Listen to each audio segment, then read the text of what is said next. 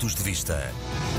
Como alguns previram, o Orçamento de Estado foi reprovado e, consequentemente, o Presidente da República foi obrigado a dissolver a Assembleia da República e convocar novas eleições legislativas para o próximo dia 30 de janeiro.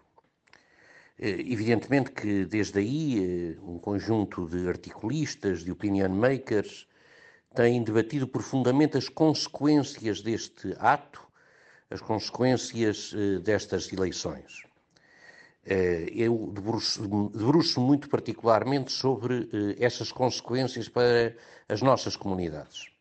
A verdade é que o Dr. António Costa e o Partido Socialista sabiam muito bem as consequências de, da decisão que tinham tomado no início da legislatura, de, por um lado, não quererem um acordo escrito com os parceiros à esquerda e, por outro lado, terem rejeitado veementemente eventual, os eventuais acordos mais à direita, nomeadamente com o PST, com, com, com o CDS ou até com outros partidos. E é óbvio que isto deixa marcas, e deixam marcas. As nossas comunidades estão a viver eh, circunstâncias muito delicadas, eh, parte delas em consequência da Covid, outras eh, também pela Covid, mas não só. Várias vezes abordei nestes, nestes artigos de opinião a situação dramática que vive a nossa rede consular. E a verdade é que o governo tem vindo a agitar, a apresentar um conjunto de ideias, um conjunto de propostas, mas estas propostas nunca avançam.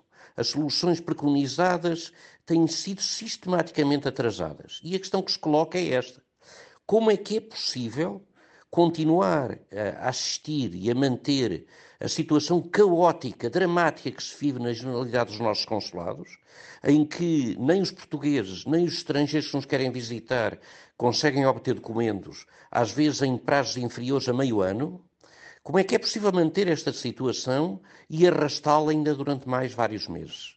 Eu lanço daqui um desafio claro ao Governo. É consiga, pelo menos, resolver os casos mais graves, mais gritantes, que são, exatamente, aqueles que se situam ao nível dos grandes postos consulares. Temos postos em que as, os agendamentos já estão a ser feitos para lá de um ano e há casos em que não é possível fazer qualquer agendamento. A situação é grave demais e espero que venha a ser corrigida e que agora não prevaleça a demagogia habitual com que este, os governos socialistas nos brindam de quererem adiantar soluções que depois na prática nunca são executadas. Pontos de vista.